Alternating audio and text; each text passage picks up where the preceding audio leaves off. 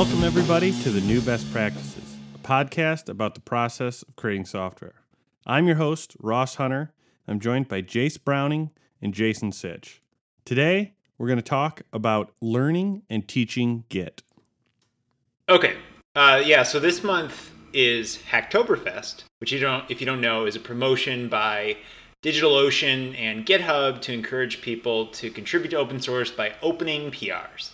All you have to do is open five PRs on pre-existing open source repositories using Git and GitHub, which is what we're going to talk about this episode.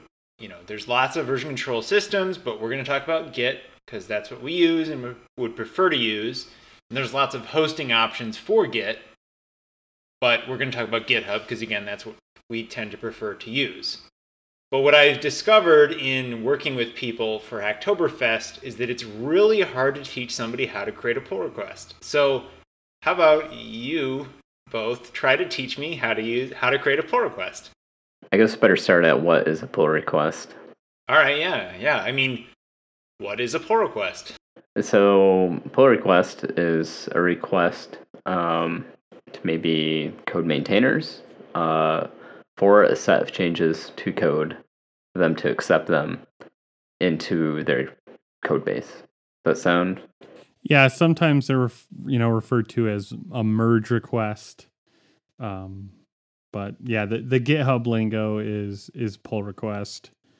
Um, you know, it's it's a patch really. Um, you know, that was you know the origins of Git are you know Linus trying to handle a bunch of patches being emailed to him on you know the the Linux uh, mailing li- list. So um, it's really just the evolution of of that idea of a set of changes that should uh, be accepted into a code base. So how do I make one of these pull requests? I guess the weird thing is, is a pull request is specific to GitHub, so you need a GitHub account. You have to know what GitHub is, I guess, for that. So. All right, so I've done that. I made a GitHub account. Someone told uh, you go do yep, this I thing. Did it because somebody told me to, and I even found a I found a project that sounds interesting, and they one of their issues is labeled Hacktoberfest, help wanted. So I'm going to work on this one. Uh, what do I do? So you need to get the code, the original code. So you're going to take a copy of their code, modify it, and then you're going to ask them to take those modifications back to their code, right? It's the process, the high level process, right? So you'd have to explain to them how to get their code down to their computer, which would involve probably using um, like GitHub Desktop or something would be like an easy tool, right? To say like I want this repository, code repository on my local machine. That is, yeah, that is the approach I took, which I decided on the fly when I realized like I don't know what to tell them to do. um, you know, they've never used any of these things, but there is a button on GitHub that says like clone this and that does say open in GitHub Desktop, so that seemed reasonable. Except you can't you can't just clone it because if you clone it, you're not going to be able to make a pull request. Fair enough. So you need to branch, or not? Uh, oh, you need to fork. Yes. uh, yeah. now yeah. try to explain explain to me the difference between forking, cloning, and branching. No, I don't so, want to. So yeah, it, it it got yeah i realized quickly like i had to like get out a sketching app on my ipad and start drawing pictures. Now so like what is the right thing to do? Just just tell somebody click this do this type this click this type this type this type this click this pull that. All right you made a pull request. Or does somebody need the the conceptual knowledge to know exactly what they're doing? Because i don't think i had that conceptual knowledge for like years. I think I I think I was writing code, good like usable code for business getting paid for several years before I had any conceptual understanding of version control. I it depends on what you're going to do with your life. Are you going to be creating a lot of pull requests? Then maybe you want to learn a little bit more about it, right? It seems though like in 2018, if you want to get into code for the first time, you Yeah. know, from boot camps and you know workshops and all sorts of things, you kind of do need to know those things, right? Uh, would there be value value in an abstraction around that? Because I'm thinking about also what happens when you need to pull changes from upstream uh, when you fork and you need that into your like. How do you explain that to someone? Like, what does that mean? So I think that forking is pretty advanced and not something that I would want a first time uh, Git user to have to mess with. Um, it's something I have to Google every time that I want to like create a PR against the base branch and and stuff like that. I, I, I do think that the basic Git stuff of uh, branching and merging that that that really is more important. Um, and it's kind of tricky because this Hacktoberfest thing and this idea of contributing to open source really does involve this like extra layer of GitHub specific forking things.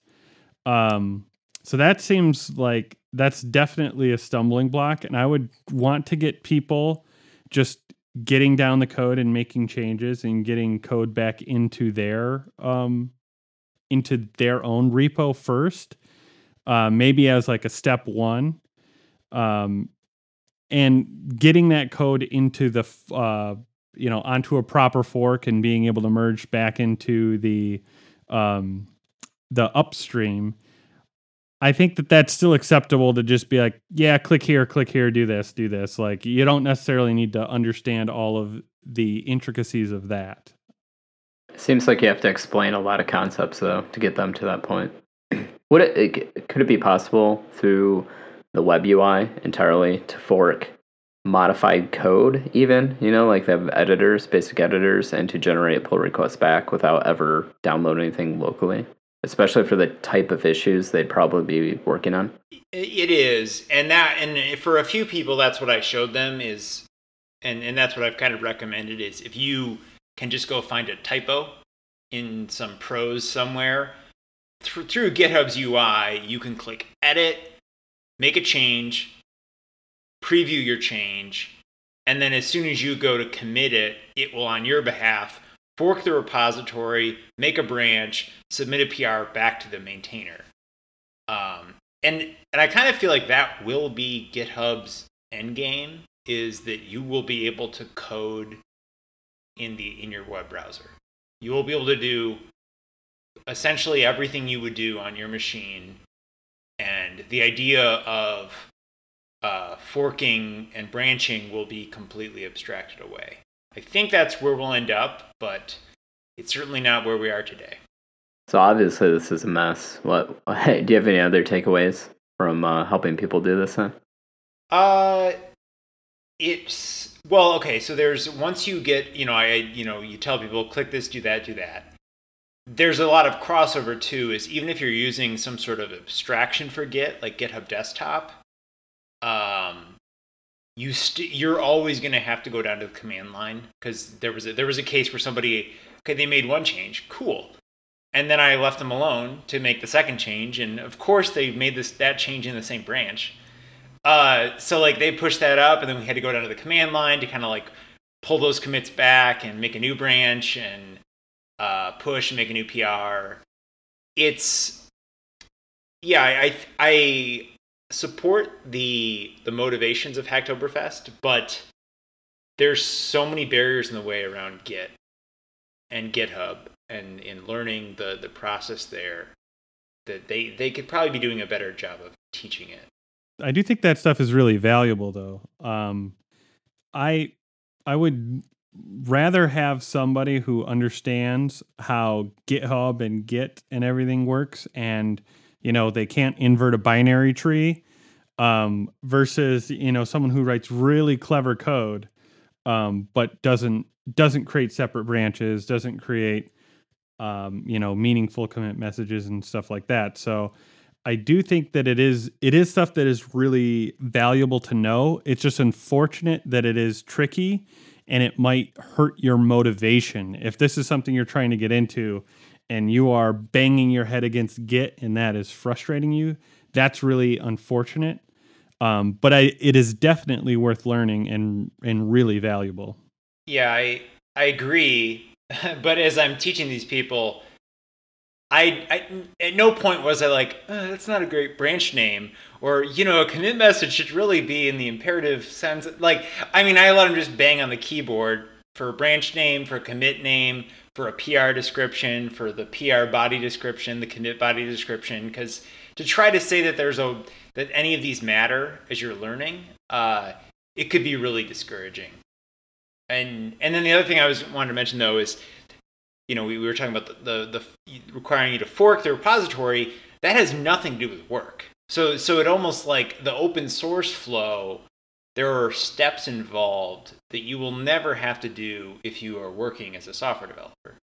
If you think about the concepts, like there's no there's no like affordances there. There's nothing that like helps new people that have never you know looked at the terms of repositories, branches, merges, stuff like that. Like it makes this gibberish, right? There's nothing comparable to the real world. Like it's just this abstraction that we have and we understand as developers because we spent the time to do it. Um, yeah, so it seems it's pretty high bar to ask people to like, hey, come in here and do some. We we want you to do work, but you have to understand all this stuff to be able to all these concepts really to be effective or, or do stuff in it because we don't really have tooling to help you get around it at all either it seems like a, a sucky situation, but maybe a necessary barrier to entry at the same time. yeah, I, I do believe that there is a period at the beginning of uh, your journey into writing code where Git shouldn't be the first thing that you do. Um, I do think it should follow very shortly after that because it does provide you so much power and it is so uh, it's so freeing it's a safety net it lets you go ahead and write as much code as um, you know try new things and all that. So i do believe it is good to introduce relatively early. Um, but yeah if you were to say like oh you want to write some software? Cool come over here sit down on the computer. So here's how you fork a repo. Um, you know I, I think that is probably a mistake. Um, but maybe like uh, you know, I, Jace, you're dealing with uh, like volunteers for like civic um, hacking, right? Like, so when um, when do you talk to those people? When do those people get involved in Git? Well, I, I would say I, ideally you want somebody to discover the problem on their own and then start looking for a solution and then you tell them hey we already know how to do this like they'll be like, man, whenever I make changes, I just I lose it. I can't tell what I changed, or like, oh, I lost it, or like, but I don't want this to be on the website yet. How can I make a? And then they, they almost want to say the word branch, but they don't know like. And then I said, "Oh, do you like the like branch? Oh yeah, a branch. That's like yeah, like a tree, a branch." And then you realize, yeah, it's already there. Um, like so, I think you you wait. You know, I mean, the Hacktoberfest is a is kind of a, a, forced event of like it's there's a deadline it's a month we're going to get these prs so that's kind of like kind of pushing people along. But yeah for other volunteer events i think you can just kind of let people move at their own pace and then let them discover uh, like discover problems they run into and then offer solutions gradually. So i think that is a that is a somewhat unique um, use case you have of like teaching people. Um, it, and i and i think that's a great approach for the people that you're dealing with. Um, so i dealt with like a classroom situation where i was like teaching people how to be software like people uh, came to this boot camp to become professional software developers. So it was like day like very shortly after they arrived was like all right you need to you need to give me your code and the way you do that is through git. Um, so it was somewhat more forced in that situation where it wasn't like i can't let you discover that you need git. Um, and similarly in any type of like work situation uh, you're not allowed to like discover that you need git. Uh, i'm not going to let you know this an intern or whatever waste a, a week on you know losing their code and like well we all learned a valuable lesson at least. Um, but I, I i do agree that letting people discover some stuff for themselves is uh, a very valuable teaching tool. Yeah i think yeah with the with the example of say like the intern yeah i mean there's there's some minimum requirements you need them to follow to do the work in the company. But something like uh, maybe the quality of like branch names, commit messages, things like that. Maybe initially you just kind of let them go whatever they want. And then maybe as they start reviewing your code and they notice this is pretty easy to follow. I know, you know, Ross told me check out like the name of the feature. Oh, it's right there. And it's a, it's a clear story of Ross developing the feature and then they'll be like, you know, maybe if I did that, that that actually does make sense. Versus you telling them right away, these are the commit message standards, the branching name standards. Now, but in my experience, some people never get that, never pick that up, and like you do, just you have to come up with some rules. What do, what do you think? What do you, both of you think? You install a linter for commit messages no, that prevents no, the commit if no. it doesn't. it's a little, little pedantic. Um, how do you get? Yeah, that's a good question. So one thing that I've been thinking about is uh, when I when do I go back and look at this history? You know, Git Git provides you some information about commits and what's happened, and that's valuable to go look at sometimes when you're trying to get some context context and uh, understand it. Um, but I find myself lately, and maybe it's just because we use GitHub, but eventually I'm more interested in the PR than the commits and their messages typically. Sometimes those are helpful, but it's made me think maybe they're not that important, the actual messages. Like they can be somewhat, you know, they kind of give you a general idea, but for really it for my for my purposes, I'm hoping the PR has the real meat and it has the description. It points back to um, you know what we use to track stories with it has even a conversation between developers when they reviewed it. Um, so if I'm missing context, I think that's going to give me way more context than the commit messages. Now that is specifically GitHub, I know that, but I've been uh, I've been thinking about that a little bit lately. Do you squash your PRs? Uh, no, I don't think so. I know that's a thing that they they introduced an easy way to do it a couple years ago and in fact it was like the default. It it seemed like felt like it was the default for a little bit but i've seen that back down a lot now. Um i did run into a guy the other day um that i was working with and i was explaining how uh taking over a project and it was formerly not using git flow and i was just like yeah we're just going to do like a simplified git flow like they have these weird environments and stuff so i'm just kind of you know described basically a short like git git flow to him. He's like oh so we got to do that like branching and merging thing? And i was like whoa. But it but what was crazy was he was like oh yeah i just like rebase everything. I'm like oh okay so you like understand the the you understand how it works, but you have decided to not like never have a merge commit. Like that's okay. Uh, um, wait, is everything on master, and you rebase all your changes on master, and then push master at some point? Uh, I'm but. not sure exactly what he um, okay. was saying, but um, so it sounds like in that case, the end result would be a linear stream of commits, as if that's what actually happened. It would just be like this, this, this, this. We never diverged. We never reverted. It's just we were perfect. Nobody knows any different. Yeah, and I, that's not the first time I've run into that by someone who's you know uh, a sane person.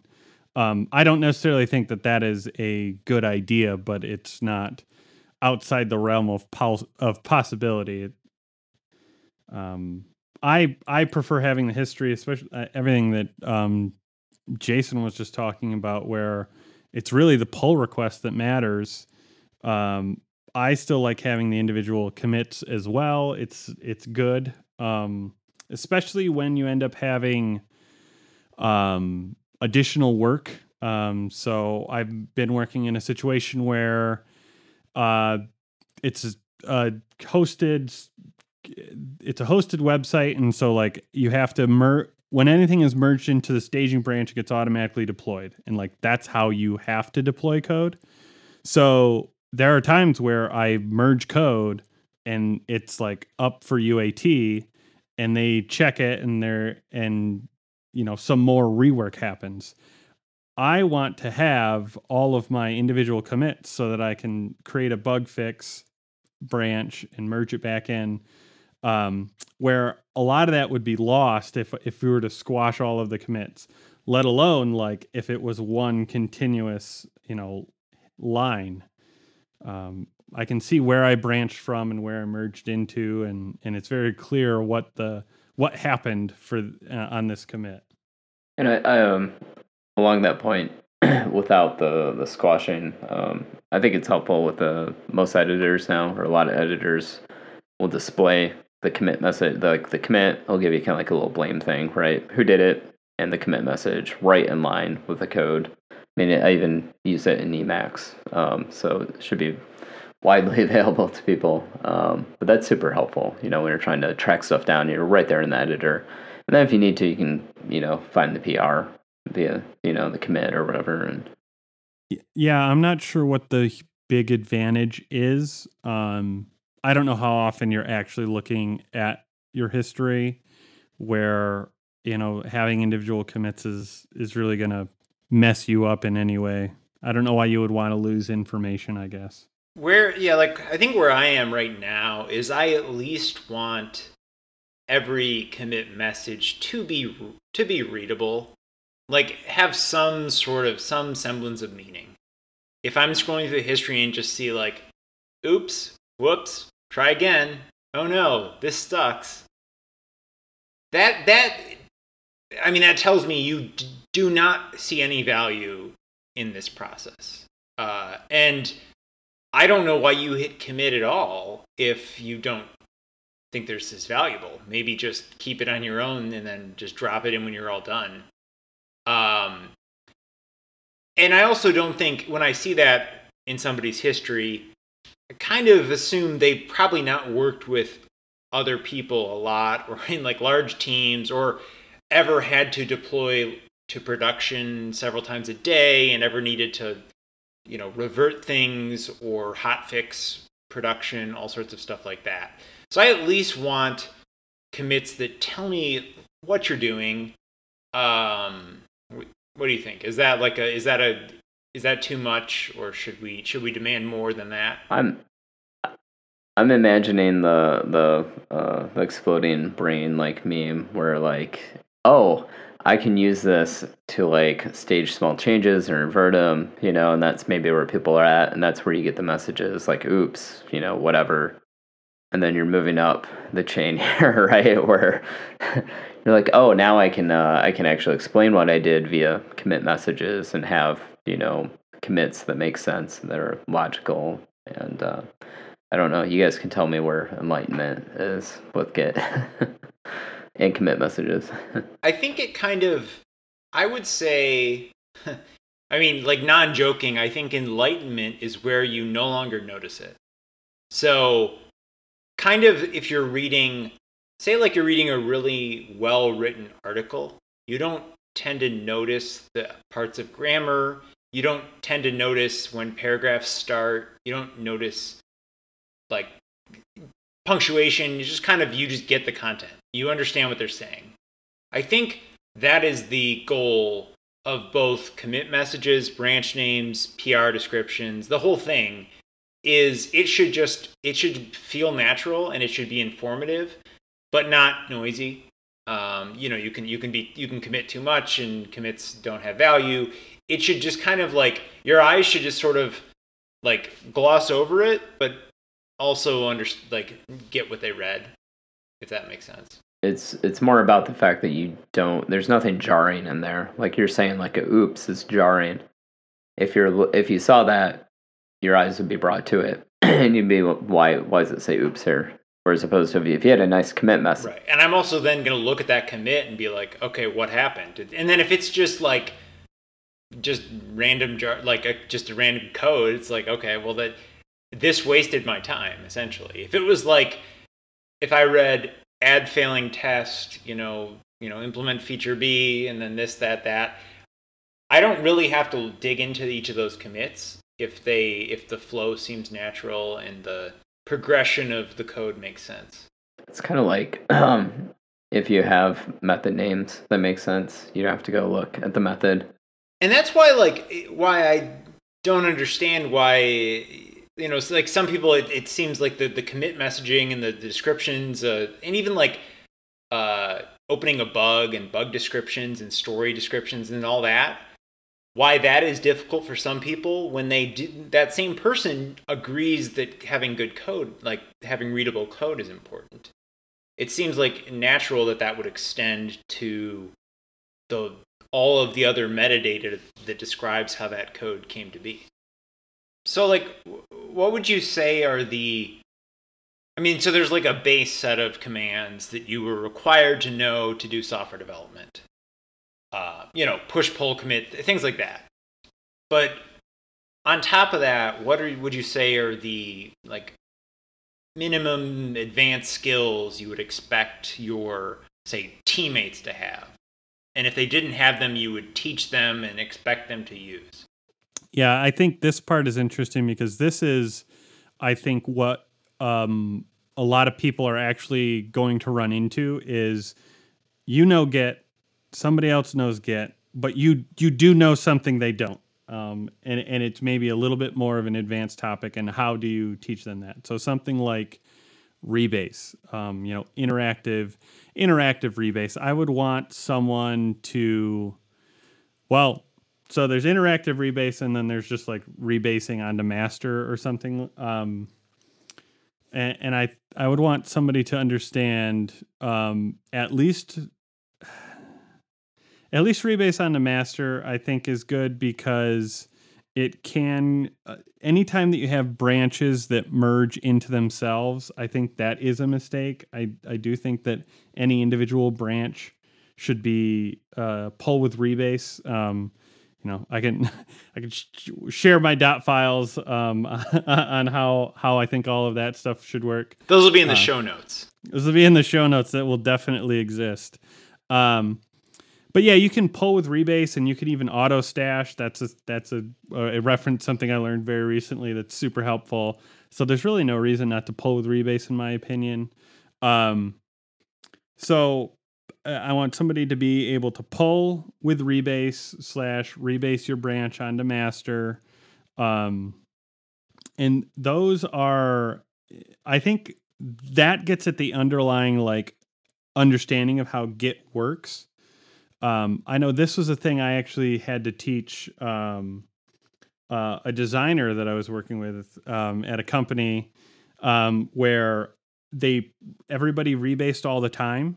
Um, designers were were writing code, they were writing iOS code, and they were rebasing every single time. There was like no merging um, because the lead developer had read a blog post. It was literally his response to me when I asked him about it.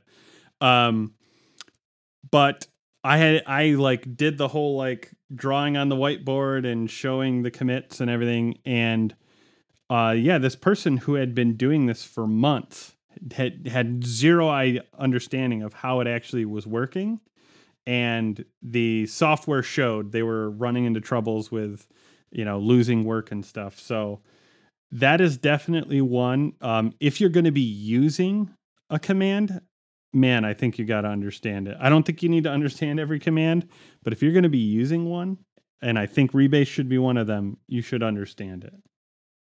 Yeah, that's uh, that's one thing I've I've learned teaching people Git more like intermediate Git skills is I'll ask them, okay, before you hit enter, what do you think is going to happen? Like what do you th- and and once they get to the point where they like and that's actually kind of how I think I taught myself Git is like I was like all right I think I know what's going to happen if I do this and then I was wrong and then I read up what the command did but then eventually like at this point like I I now know what the commands I'm going to type are going to do, and it's it, it builds confidence, you know, knowing what, what the tools are for. There are no good tools. I feel like I've used a lot of different like clients, command. Like I always use a mix of stuff now. I use the command line. sometimes that's faster. Other times I want something more visual. Sometimes I use um, stuff right within my editor. Sometimes I don't. I've used external tool like diff tools. Um, I haven't really found like one thing that I like for like everything all the time, which is uh, I, I don't know. Maybe it's just a hard thing to do. Like we were talking about Git and its interface and its usage, you know, earlier. I mean, it's just hard. Yeah, I use I use GitHub Desktop ninety percent of the time, the command line nine percent of the time, and I edit files on GitHub one percent of the time. I have been using Sublime Merge, um, which is a new tool um, from the folks that made Sublime. Um, that's been pretty good.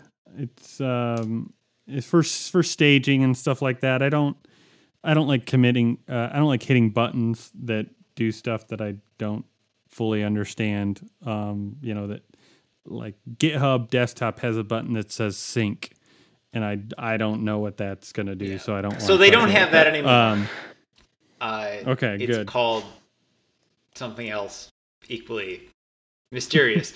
but again, like I don't think I could have the, the the people that I've gotten to make PRs this month could not have done it without GitHub Desktop. So we need something like that. You know, if I had to have them like even I realized like when I said like, well, we're gonna install Git, I was like, wait, I don't even know how to tell them how to install Git. Like, I mean, because to do that, you have to tell them how to install Homebrew, which means you have to tell them how to run a shell command that you copy off of a website. We kind of need something like like yeah, it should be better, and I think we should try to make something like GitHub Desktop better. But we kind of need that if we want m- more people to get into software development, which we do. So, Jace, you were you mentioned you you you did a lot of talking about amending a commit.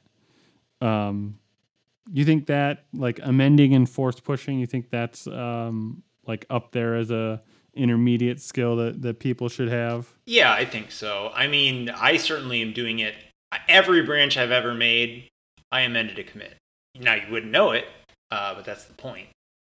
Um, you know, fixing a typo, like to have an extra commit that's like fix typo or fix, you know, you know, I like I am running code formatters and linters and all that stuff in real time, but sometimes I'm rushing or like the the cycle that my linter's running on, like it didn't lint and run tests, or a test failed and I didn't notice it. Being able to clean that up, it's just about cleaning up the history. I think that's super valuable. Uh, and it's it's it's only one like it's one command. It's it's not like interactive rebase where it drops you into like this new screen where you have to learn some new syntax and subcommands. It's it's very I think it's fairly easy to grok. It's really just like an edit. You're editing something. It's unfortunate that that requires new terms like amend and then force push. It would be kind of nice if, you know, this would be a nice abstraction for a tool is just call that an edit or something like that. But yeah, I think I think that's the first thing I would teach somebody after the basics needed to make a PR. But I'll echo what you said. They better understand what they're doing, what that means. They have to understand that what they are doing is altering history. So if they're trying to collaborate with somebody else in that branch, know that they need to let that person know they're altering. So along those same lines, teaching them just reset soft, reset hard, you know, certain number of commits or back to a commit. That's super valuable when you want to reshape history. Just understanding understanding the way to reshape history and force push and the consequences also like Jace was saying when you work with other team members. Uh, super super important. One thing is like pull, just just type git pull. Don't type a branch name.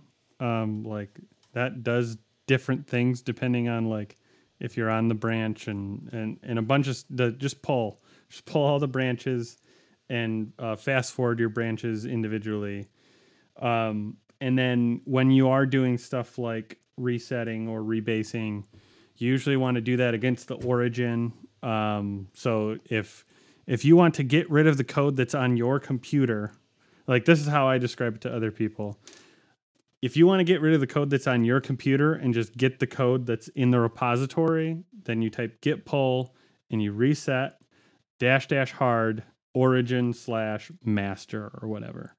Um, if you think you might want to keep some of the code that you have, um, then you can create a new branch and it's a backup branch and go ahead and name it backup or whatever. Um, but that is definitely a common one is like you're in a weird git state and can't explain why. Just reset, reset hard to master. Just get all the way back to the code that's on, um, and again, origin slash master, so that you're getting that that code from the um, from whatever's what's out there on GitHub. One thing, one other thing I I see people do um, all the time is write their own merge messages. Um, if if you're going to merge something, uh, you know, if you're merging something in Git is going to provide you a commit message. Um, so you just need to close that window when it pops up to give you that. Um, you can also, uh, when you commit it, you can uh, dash dash no edit. Git is it's kind of like a foreign language, but you're you're communicating with a hostile tourist. It and I think that I think the best way to learn those kinds of like the tricks is you know we've said this before like pair with somebody. Just watch somebody else work. See what they're doing. Ask them questions. Have them watch you work. Have them question what you're doing. And you know reach some consensus on the best the best way to use these tools thank you for taking the time to listen to our thoughts here on the new best practices we are on the internet at thenewbestpractices.com you can find our contact information there. We're on Twitter and whatnot. Feel free to yell at us. If you enjoy this program, please leave a rating on your podcast platform of choice and tell your friends. We are currently, very slowly, working on the next season, and any feedback is greatly appreciated. Thanks again. We look forward to next time.